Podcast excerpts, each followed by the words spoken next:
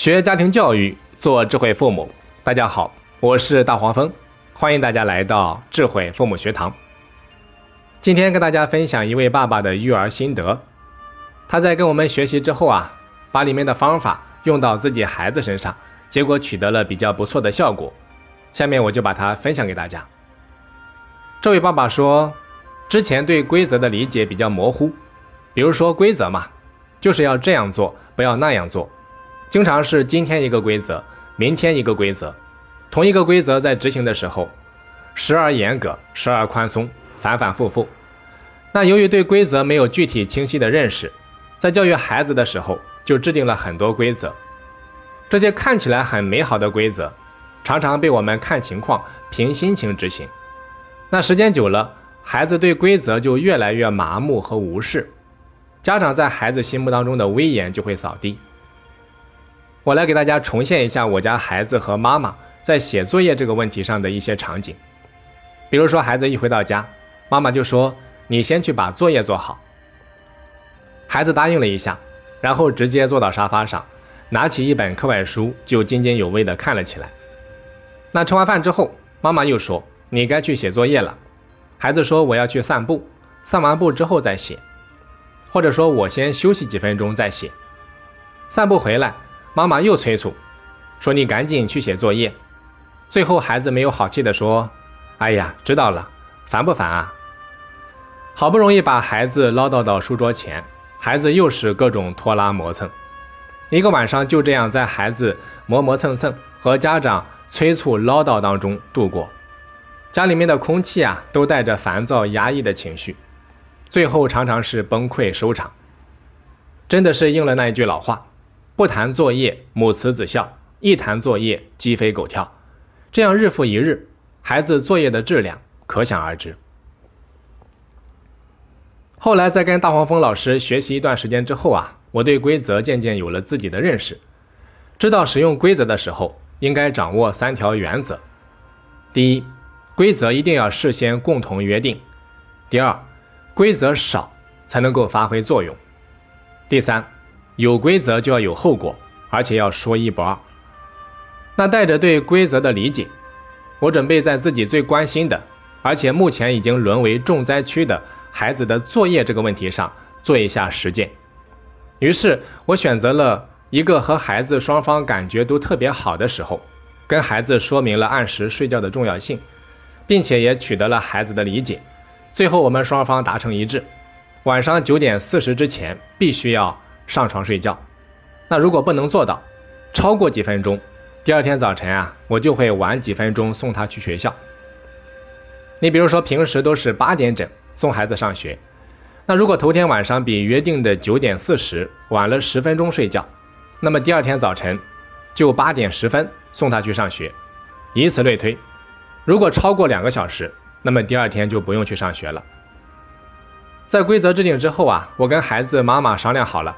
以后啊，不要在孩子作业上再跟孩子纠结拉锯。那大概三天之后，孩子又延续了写作业拖拉磨蹭的习惯。那个晚上，我们也做到了不催促、不唠叨，只跟孩子重复了规则的内容。结果，孩子在九点五十的时候才完成作业，并且作业的质量不过关。睡觉之前，我就跟孩子说：“我说明天早晨咱们八点十分准时出发。”睡觉的时候，能够明显感觉到孩子睡得不太安心。那第二天早晨，孩子一反常态，六点多钟就起床了。我继续躺在床上睡觉，期间孩子催促我很多次。那个时候啊，我心里面暗喜，正好可以借此机会让孩子体会一下之前父母催他起床的心情，所以啊，我就没有太多理会，一副早晨八点十分准时送你上学的姿态。那在感受到我的坚定之后，孩子无奈地发泄了一些情绪，一个人下楼了。我知道他其实还有两个方法去学校，第一个就是自己去马路对面坐公交车，第二个让住同小区的班主任接。那在他下楼几分钟之后啊，我就跟了出去，在班主任老师居住的楼下，果然发现他在那里等。七点五十的时候，班主任下楼，我跟老师解释了我们的约定。老师很支持，说这个事情听你爸爸的，然后开车走了。那一刻，孩子情绪很崩溃，失声痛哭，很愤怒，也带着各种埋怨、指责，然后就悻悻地往小区门口走去，说要自己坐公交车去学校。在距离我大概二三十米的地方啊，后来又停了下来，向我竖起了中指，然后走几步就回头望一下，意思就是说你赶紧跑过来送我去学校呀，现在送我还来得及，我还会原谅你的。但是我并没有受影响。而是继续往家走，因为我家和公交车是一个方向。在赶上孩子的时候，我停了下来，平静地跟他说：“我说我很理解你现在的感受，哭是解决不了问题的。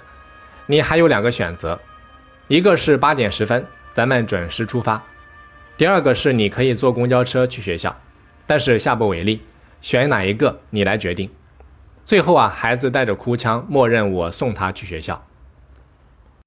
这件事情发生之后的一段时间里面，孩子在作业方面有了明显的进步，但是改变远没有那么简单。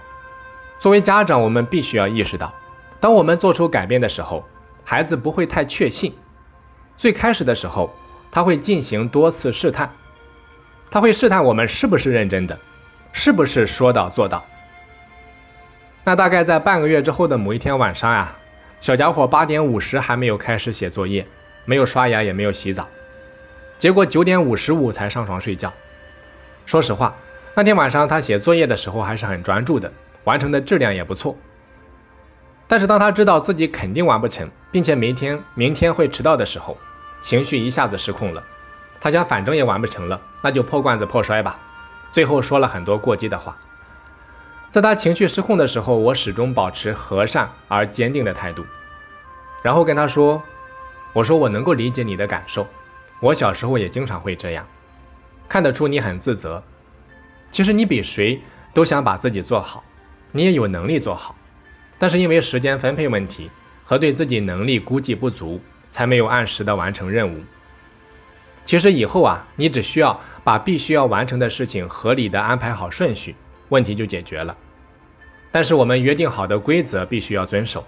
明天早晨咱们还是八点十五准时出发。孩子睡着之后，我给班主任发了一条很长的信息，让他在保持和善态度的同时，一定要坚定地执行班级纪律。那第二天早晨，孩子准时起床，吃完早餐之后就坐着等我。到了七点五十的时候，他说想到车上等，我就答应了。后来我们两个在车上足足等了二十分钟。说实话。这二十分钟，车里面安静的，估计连针掉下来都能够听到。当时我很平静，孩子也很平静，但是我能够感觉到孩子平静的外表下的一种不安和焦急。那一刻啊，我想他应该能够深深的体会到，因为不遵守规则而带来的自然后果，这也是他人生必须要上的一堂课。那就这样，孩子妈妈和孩子掐了三年的作业问题。在我坚定的执行规则之后，后面就有了明显的改善。好的，那到这里呀，本堂课的内容就全部讲完了。希望大家通过这位爸爸的亲身经历，能够有所思，有所得。最后呢，咱们能够踏踏实实的践行到孩子身上。好的，本堂课就到这里，我是大黄蜂，下期再见。